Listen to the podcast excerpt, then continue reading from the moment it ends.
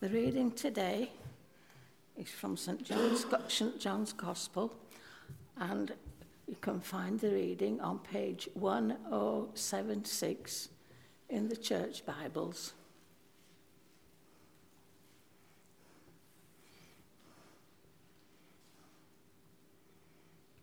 Page 1076. John chapter 4, verses 1 to 26. The Pharisees heard that Jesus was gaining and baptizing more disciples than John, although in fact it was not Jesus who baptized, but his disciples. When the Lord learned of this, he left Judea and went back once more to Galilee. Now he had to go through Samaria. So he came to a town in Samaria called Sychar, near the plot of ground Jacob had given to his son Joseph. Jacob's well was there, and Jesus, tired as he was from the journey, sat down by the well. It was about the sixth hour. When a Samaritan woman came to draw water, Jesus said to her, Will you give me a drink?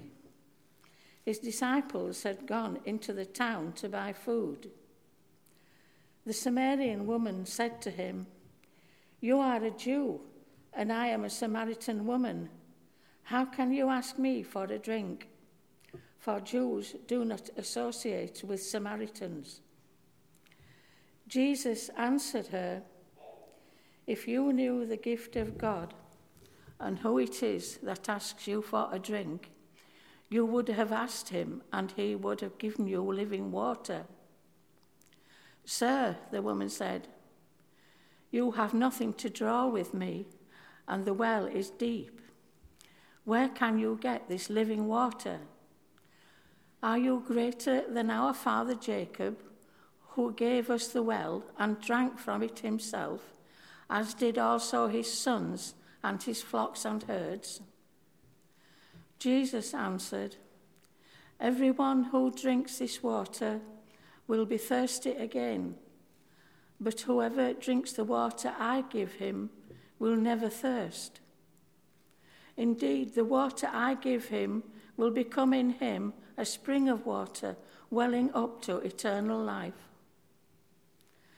The woman said to him, Sir, give me this water so that I won't get thirsty and have to keep coming here to draw water. He told her, Go, call your husband and come back. I have no husband, she replied. Jesus said to her, You are right when you say you have no husband. The fact is, you have had five husbands, and the man you now have is not your husband. What you have just said is quite true. Sir, the woman said, I can see that you are a prophet. Our fathers worshipped on this mountain, but you Jews claim that the place where we must worship is in Jerusalem. Jesus declared, Believe me, woman, a time is coming when you will worship the Father neither on this mountain nor in Jerusalem. You Samaritans worship, what you do not know. We worship what we do know, for salvation is from the Jews. Yet a time is coming, and has now come, when the true worshippers will worship the Father in spirit and truth, for they are the kind of worshippers the Father seeks. God is spirit, and his worshippers must worship in spirit and in truth. The woman said, I know that Messiah, called Christ, is coming. When he comes, he will explain everything to us. Then Jesus declared, I who speak to you am he. This is the word of the Lord.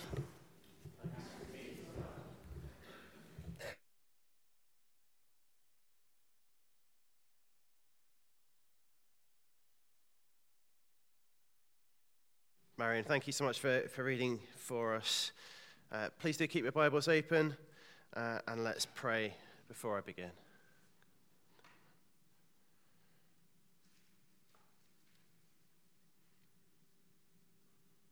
Awesome God, we sang earlier, if we could see how much you're worth, your power, your might, your endless love, then surely we would never cease to praise.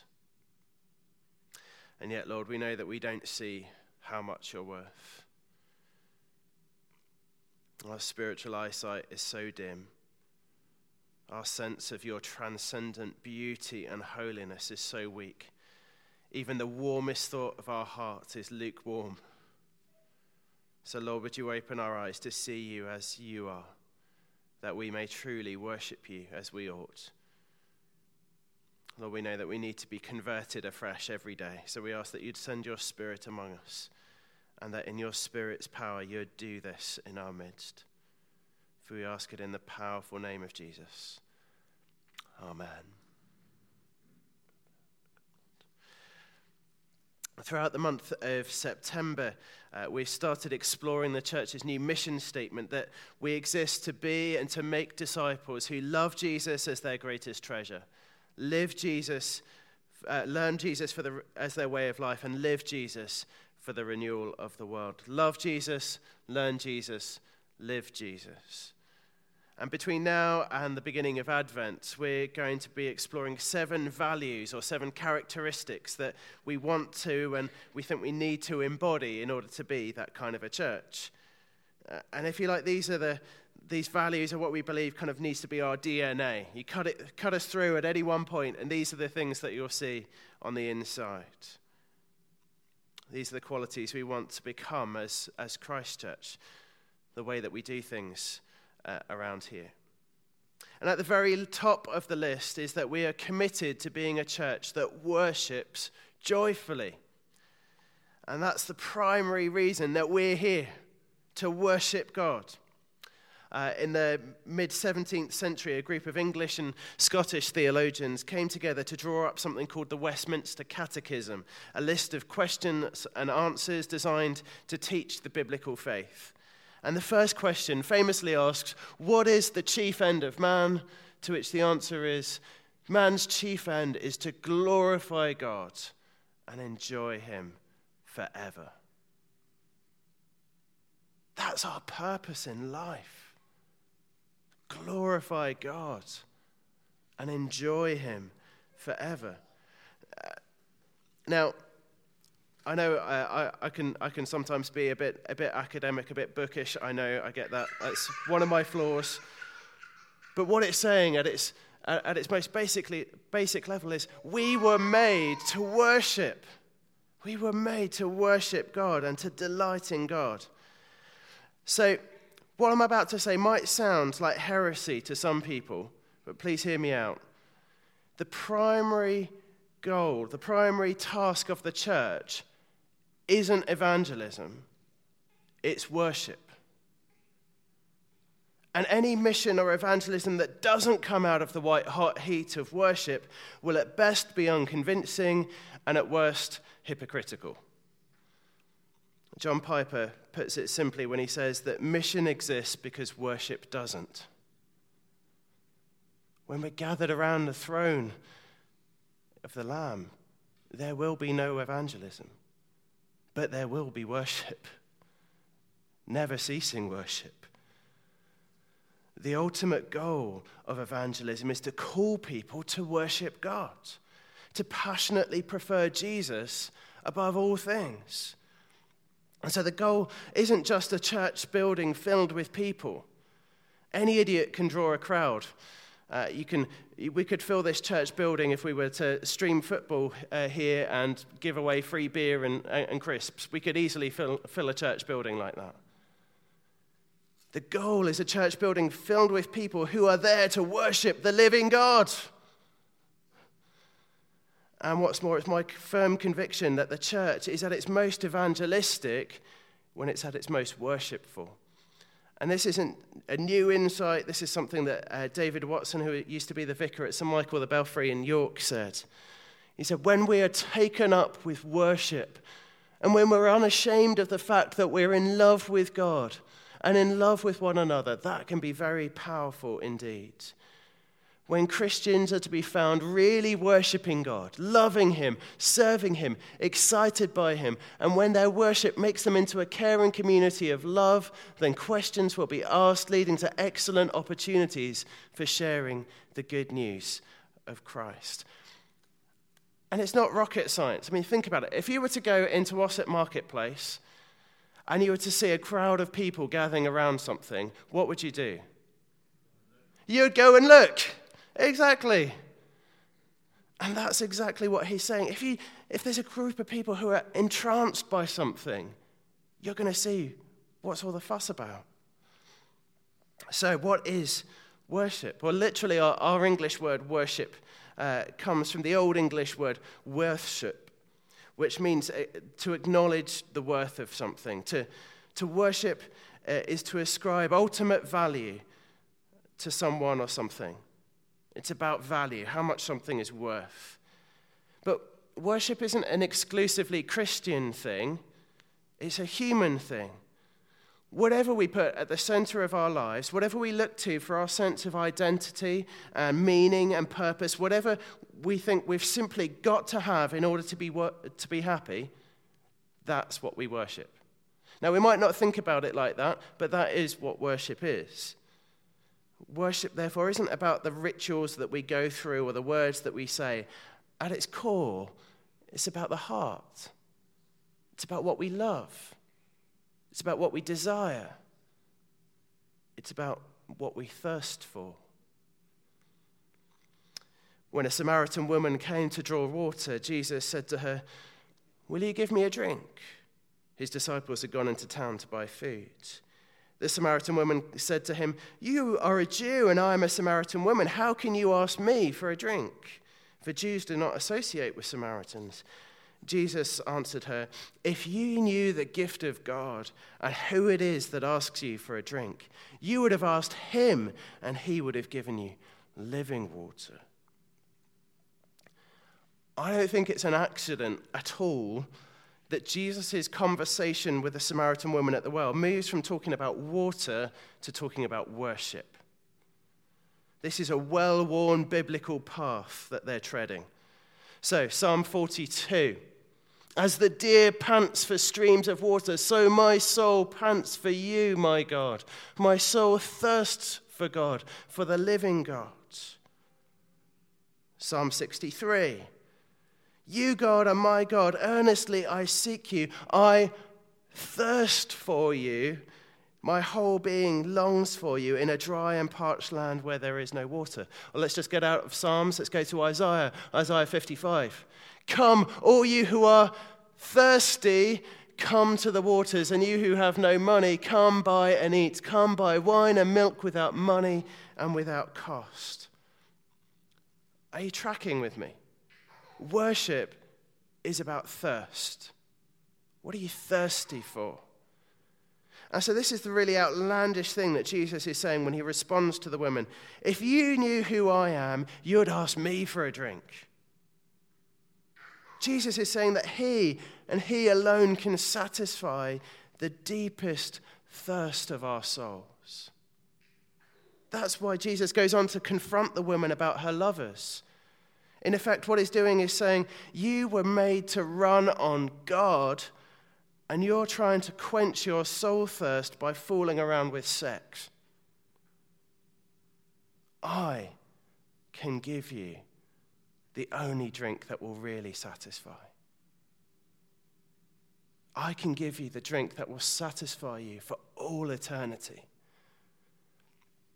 And that, by the way, I think is also a really good description of what worship often does expose the idols of our hearts, show them, show the things that we're really thirsting for in the light of uh, what Jesus offers. If people are spiritually asleep, then you've got to shock them and startle them to wake them up. And that's what Jesus does with it, that this Samaritan woman. Sir, the woman said, You have nothing to draw with, and the well is deep. Where can you get this living water? Are you greater than our father Jacob, who gave us this well and drank from it himself, as did all his sons and, uh, sons and livestock? Jesus answered, Everyone who drinks this water will be thirsty again. But whoever drinks the water I give them will never thirst. Indeed, the water I give them will become in them a spring of water welling up to eternal life. So, the first thing that's surprising about this encounter is not that Jesus asks the Samaritan woman for a drink, but that the Samaritan woman has Jesus standing in front of her and doesn't ask him for a drink. And the second thing that's so surprising about this meeting, as John tells it, is not that Jesus can give this woman water without a bucket, but that he can give her a water that will mean she will never have to draw again. More than that, if she drinks this water, Jesus says her soul itself will become a spring, overflowing to others. Again, notice that link between worship and evangelism. And it's, the, it's in the nature of a fountain to overflow. That's what it does. It doesn't need prodding to do it, it just does it because that's what it is. And although we didn't read this part of the story because it could be quite a long story, just look down at verses 28 and 29. That's exactly what she does. She runs off into the town, tells everyone, Come and see someone who told me everything I ever did. So, what is worship? Worship is I take my cup to the fountain of delights and I drink. That's worship. Worship is coming to Jesus, bucket in hand, and saying, Fill it. And mark it well, it's coming to Jesus. It's the looking of the soul to Him alone for satisfaction. Whoever drinks the water I give them will never thirst, Jesus says. What's he talking about? Well, we get a clue a couple of chapters later in John 7. Jesus stood and said in a loud voice, Let anyone who is thirsty come to me and drink. Whoever believes in me, as scripture has said, rivers of water, living water will flow from within them. By this he meant the Spirit, whom those who believed in him were later to receive. So, the soul quenching water that Jesus gives us is his personal presence by the Spirit. And so, worship is simply taking our cup to the fountain and drinking. That's what we're here for, Sunday by Sunday. Have you got your cup? And it's the poets of the church who are often the best at revealing this truth to us. Uh, so I think of a song uh, by a band called Need to Breathe called Testify. And here's the, here's the chorus. So it's from a perspective of, uh, uh, uh, of the Lord speaking Give me your heart, give me your song, sing it with all your might. Come to the fountain, and you can be satisfied. There is a peace, there is a love you can get lost inside. Come to the fountain, and let me hear you testify. Or perhaps Andrew Ripp's song, Fill My Cup, whose title alone tells you everything. This is the chorus Fill my cup, Lord. Run it over. Give me love. Give me joy. Give me peace. Fill my cup, Lord. Run it over. I am your child in need. Lord, I need you to fill my cup. There is, I don't think, any more biblical definition of worship than fill my cup, Lord. Or, in the words of another contemporary Christian songwriter, Strahan, uh, let me drink you in. That's worship. Because, as John Piper has demonstrated better than anyone else I know, God is most glorified in us when we are most satisfied in Him. And he goes on to explain this.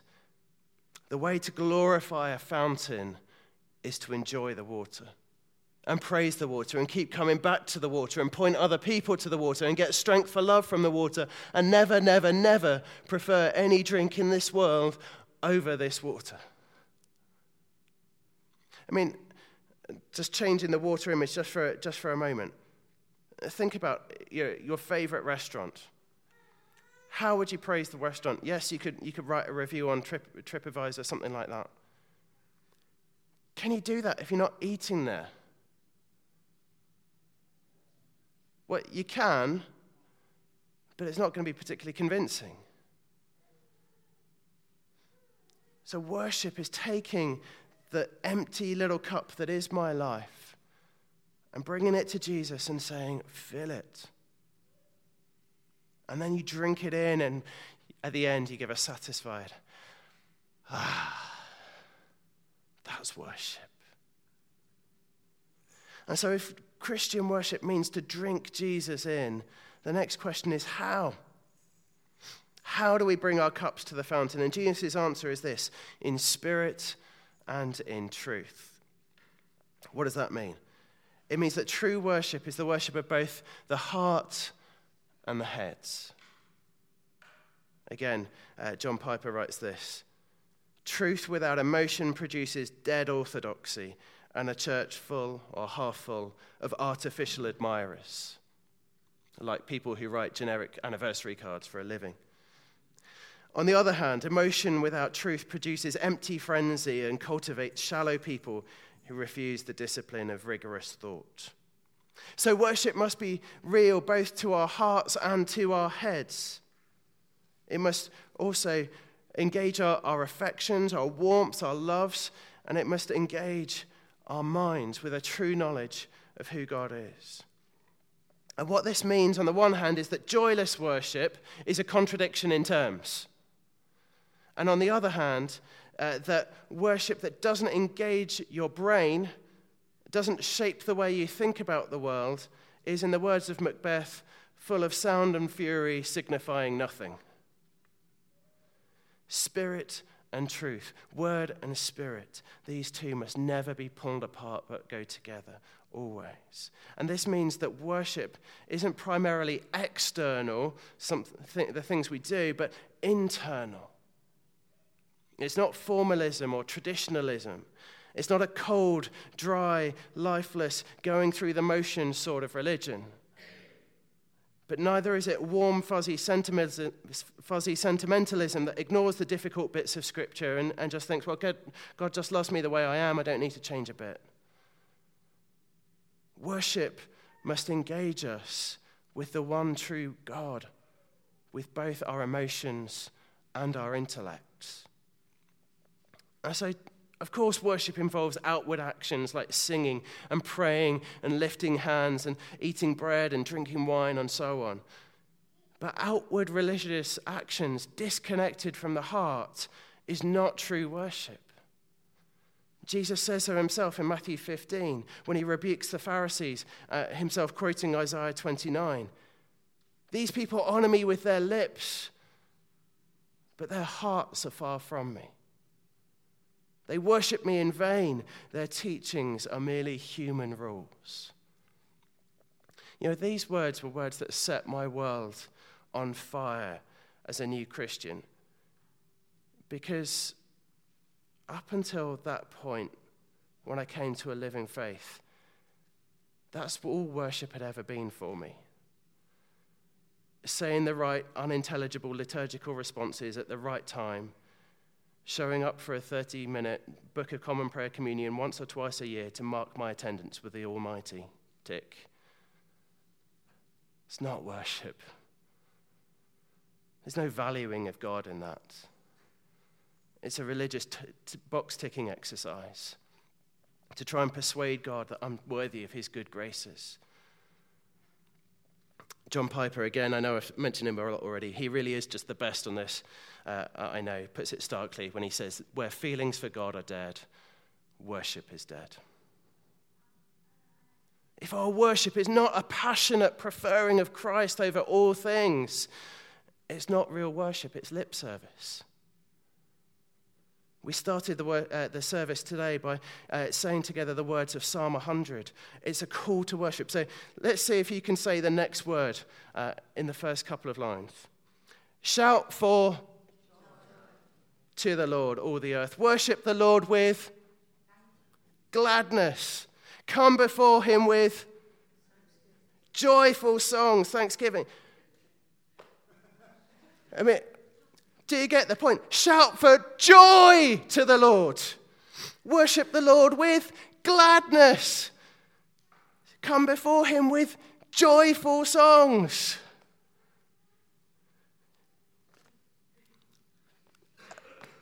Case closed. I mean, so, so there is a kind of worship that God doesn't want, and that's worship that makes it look like we're here on a wet weekend. He doesn't want bored worship. He doesn't want murmuring worship. He doesn't want ritualistic worship. He doesn't want uninterested worship. He doesn't want worship that makes it look like we're a bulldog chewing a wasp. That's not what he wants. When the water of the Spirit wells up to eternal life in a person, guess what? There's joy. In verse 28, the woman leaves the buckets that she's worked so hard to fill in the middle of the day and she runs back to the town asking people to come and see Jesus. Eugene Peterson writes Joy is not a requirement of Christian discipleship, it's a consequence. You don't have to be joyful before but you're not doing discipleship to Jesus right if there isn't any joy.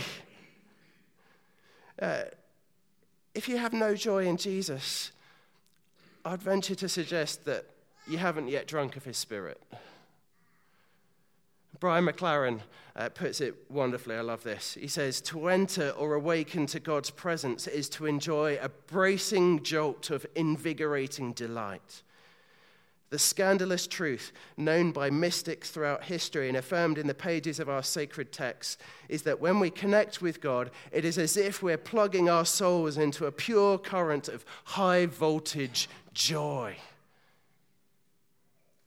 Have you experienced yourself being plugged into that high voltage joy? One of the Church of England's Eucharistic prayers says that it is our duty and our joy at all times and in all places to give God thanks and praise.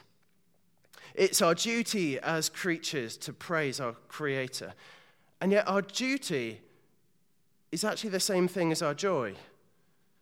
John Piper, again, I know, he really, really just is the man on this, explains the real duty of worship is not the outward duty to say or do the liturgy, it is the inward duty, the command, delight yourself in the Lord. Our duty is to enjoy God. Edward John Carnell put it this way Suppose a husband asks his wife if he must kiss her goodnight. Her answer is, You must, but not that kind of a must. What she means is this unless a spontaneous affection for my person motivates you, your overtures are stripped of all moral value. Do I have to get you an anniversary card. Yes, you must, but not because you must. Because I want you to want to get me an anniversary card. Do you see what? Joy in worship is a similar kind of must. Now, I've worked, uh, focused a lot on the, on the spirit, the heart dimension of of true worship here because that, I think, is often the bit that gets the least airtime. But now I want to try and balance the scales a little and focus on the truth or the head aspect. God is not the, the product of our subjective feelings and desires. God isn't who you want him to be.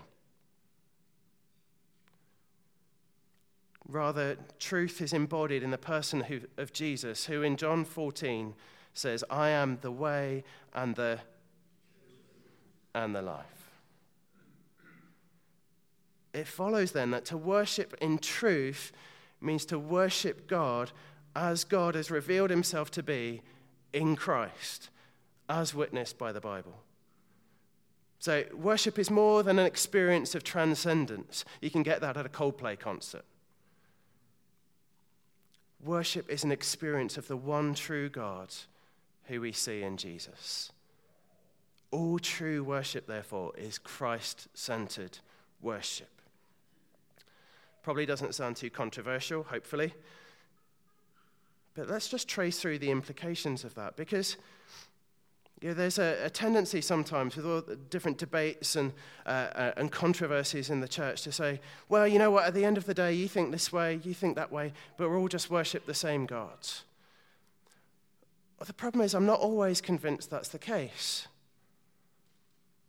If one person is worshipping the God who we see in Jesus as he's witnessed in the scriptures, not just in the, in the words of the scriptures, but in the whole overarching storyline of the Bible, uh, and another person is worshipping God as they kind of want him to be or feel that he ought to be, we're not actually worshipping the same God. Might have the same name, we might say they're both God, but they're not the same. If God is who he is in Jesus, then either we conform our ideas of who God is to what he's shown us, or we're a bunch of idol worshippers. It's as stark and as simple as that. Jesus says true worshippers will worship the Father in spirit and in truth, for they are the kind of worshippers the Father seeks. And so the question for us then is this how can we know whether we are true worshippers? And the answer is this, I think. We know we're true worshippers when we've taken our cup to Jesus and been filled with his Spirit. And the characteristic sign of being filled with the Spirit of Jesus is Joy. Joy. The man who found the treasure hidden in the field went and sold all his possessions to own that field with joy.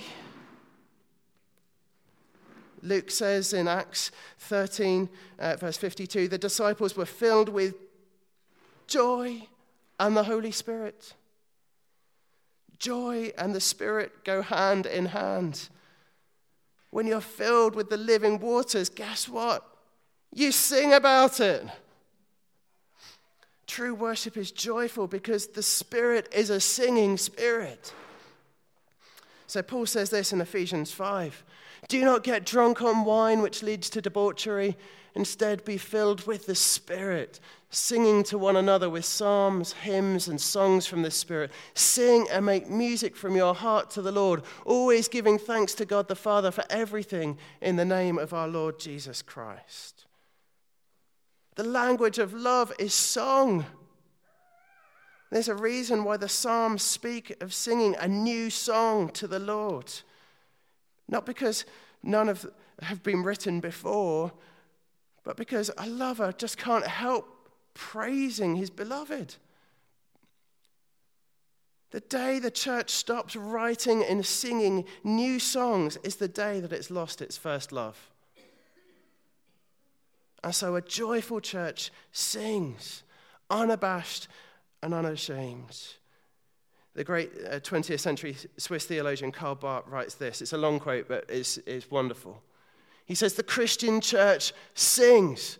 It is not a choral society. Its singing is not a concert, but from inner material necessity, it sings. In other words, it has to. It's just overflowing. Singing is the highest form of human expression. What we can and must say quite confidently is that the church which does not sing is not the church. And where it does not really sing but sighs and mumbles spasmodically, shamefacedly, and with an ill grace. It can be at best only a troubled community which is not sure of its cause and whose ministry and witness there can be no great expectation. The praise of God, which finds its concrete culmination in the singing of the community, is one of the indispensable forms of the ministry of the church. What he's saying is that the church that doesn't sing has forgotten why it exists. If joy isn't flowing out of you, you've lost touch with the gospel. The church should be characterized by its singing. The mark of joyful worshippers is that they sing because they know they've got a lot to sing about. You see, here's the really scandalous thing about this story of Jesus and the Samaritan woman. This story is a betrothal scene. This well is the exact same place that centuries earlier Jacob first met his beloved Rachel in Genesis 29. Jesus is wooing this woman, not in a Dan Brown Da Vinci Code kind of way, but Jesus is giving himself away. And in doing so, he's showing us something very important about the nature of worship. He's saying that the best approximation of true worship that we have in this life is the kind of intimacy that husband and wife enjoy in the sexual union of marriage. That's the sort of joy that the living waters of the Spirit bring. And just consider this. Don't worry, I'm landing the plane. The person on whom Jesus sets his affections is a Samaritan adulteress. Jesus didn't have to go through Samaria to get from Judea to Galilee. In fact, almost every other pious Jew of the time would make the detour all the way around, even if it took twice as long, which it did. Jesus didn't. He chose to go through Samaria. Why? I've come to seek and save the lost. And friends, that Samaritan harlot is us.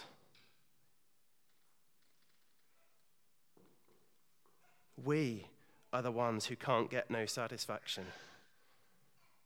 We are the ones who have been looking for love in all the wrong places.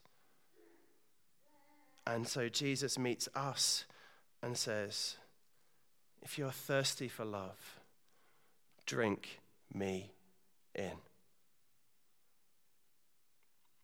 You know, there's a place in John's gospel where waters literally do flow from Jesus' side. Anyone? The cross.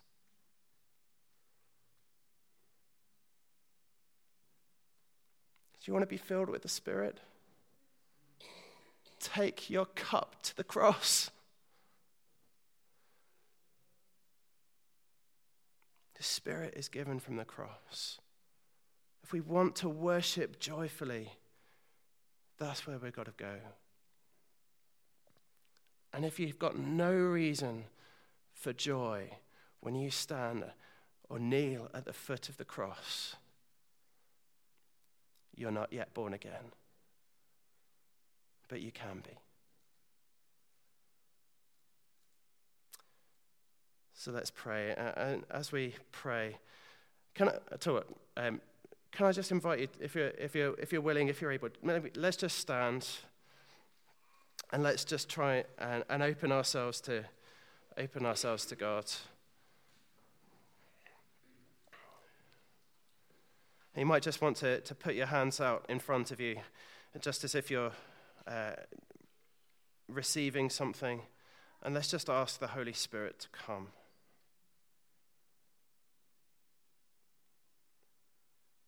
Holy Spirit, come.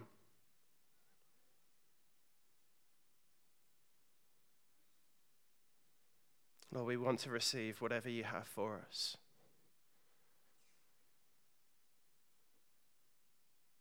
We take our cups to the fountain that flows from Christ's pierced side.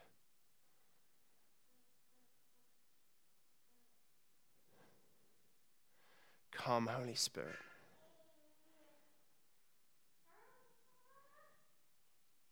Come, Holy Spirit, release in us the joy that only you can give.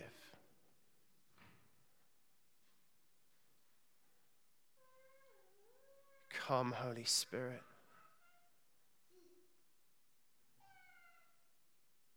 Make songs bubble up and spring from our souls.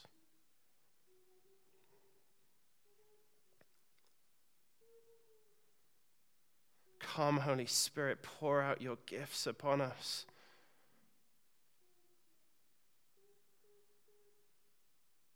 Lord, we're so thirsty. Only you can satisfy.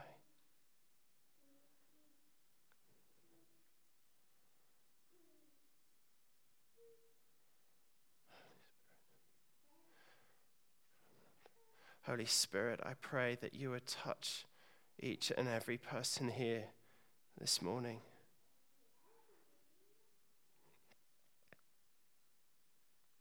Holy Spirit, release singing from among us. Holy Spirit, release the gift of tongues. Holy Spirit, release songs that come from you. We wait on you.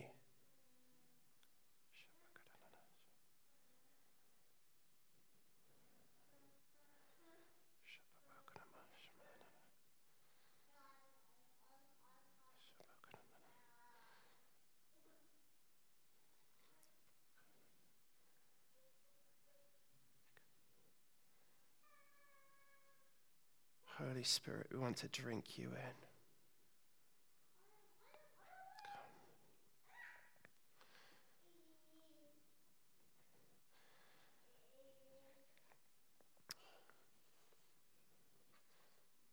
So,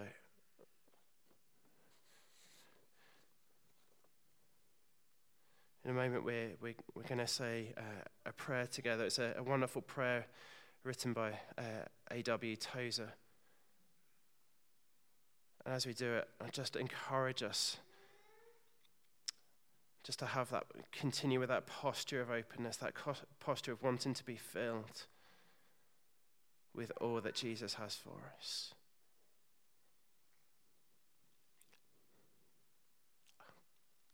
Next slide. Okay. Let's pray. Oh God, I have tasted your goodness, and it has both satisfied me and made me thirsty for more. I am painfully conscious of my need for further grace. I am ashamed of my lack of desire. O oh God, the triune God, I want to want you. I long to be filled with longing. I thirst to be made more thirsty still. Show me your glory, I pray, so that I may know you indeed. Begin in mercy a new work of love within me. Say to my soul, Rise up, my love, my fair one, and come away.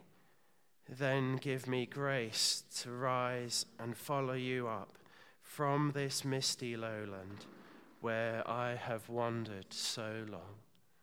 Amen. Amen. So I invite you to st- remain standing. Uh, the band's going to come and, and, and lead us uh, in a song as we respond to God's word. And uh, just invite, if anyone wants to, uh, would value uh, receiving prayer ministry, if anyone here is kind of aware that either they haven't yet, they don't think they've yet been filled with the, with the Spirit, that Spirit that gives joy. Or perhaps people who just feel like they're leaking and need to be filled up. Uh, we would love to just pray with you, to, to, to put hands on you and, and ask God to fill you with His Spirit.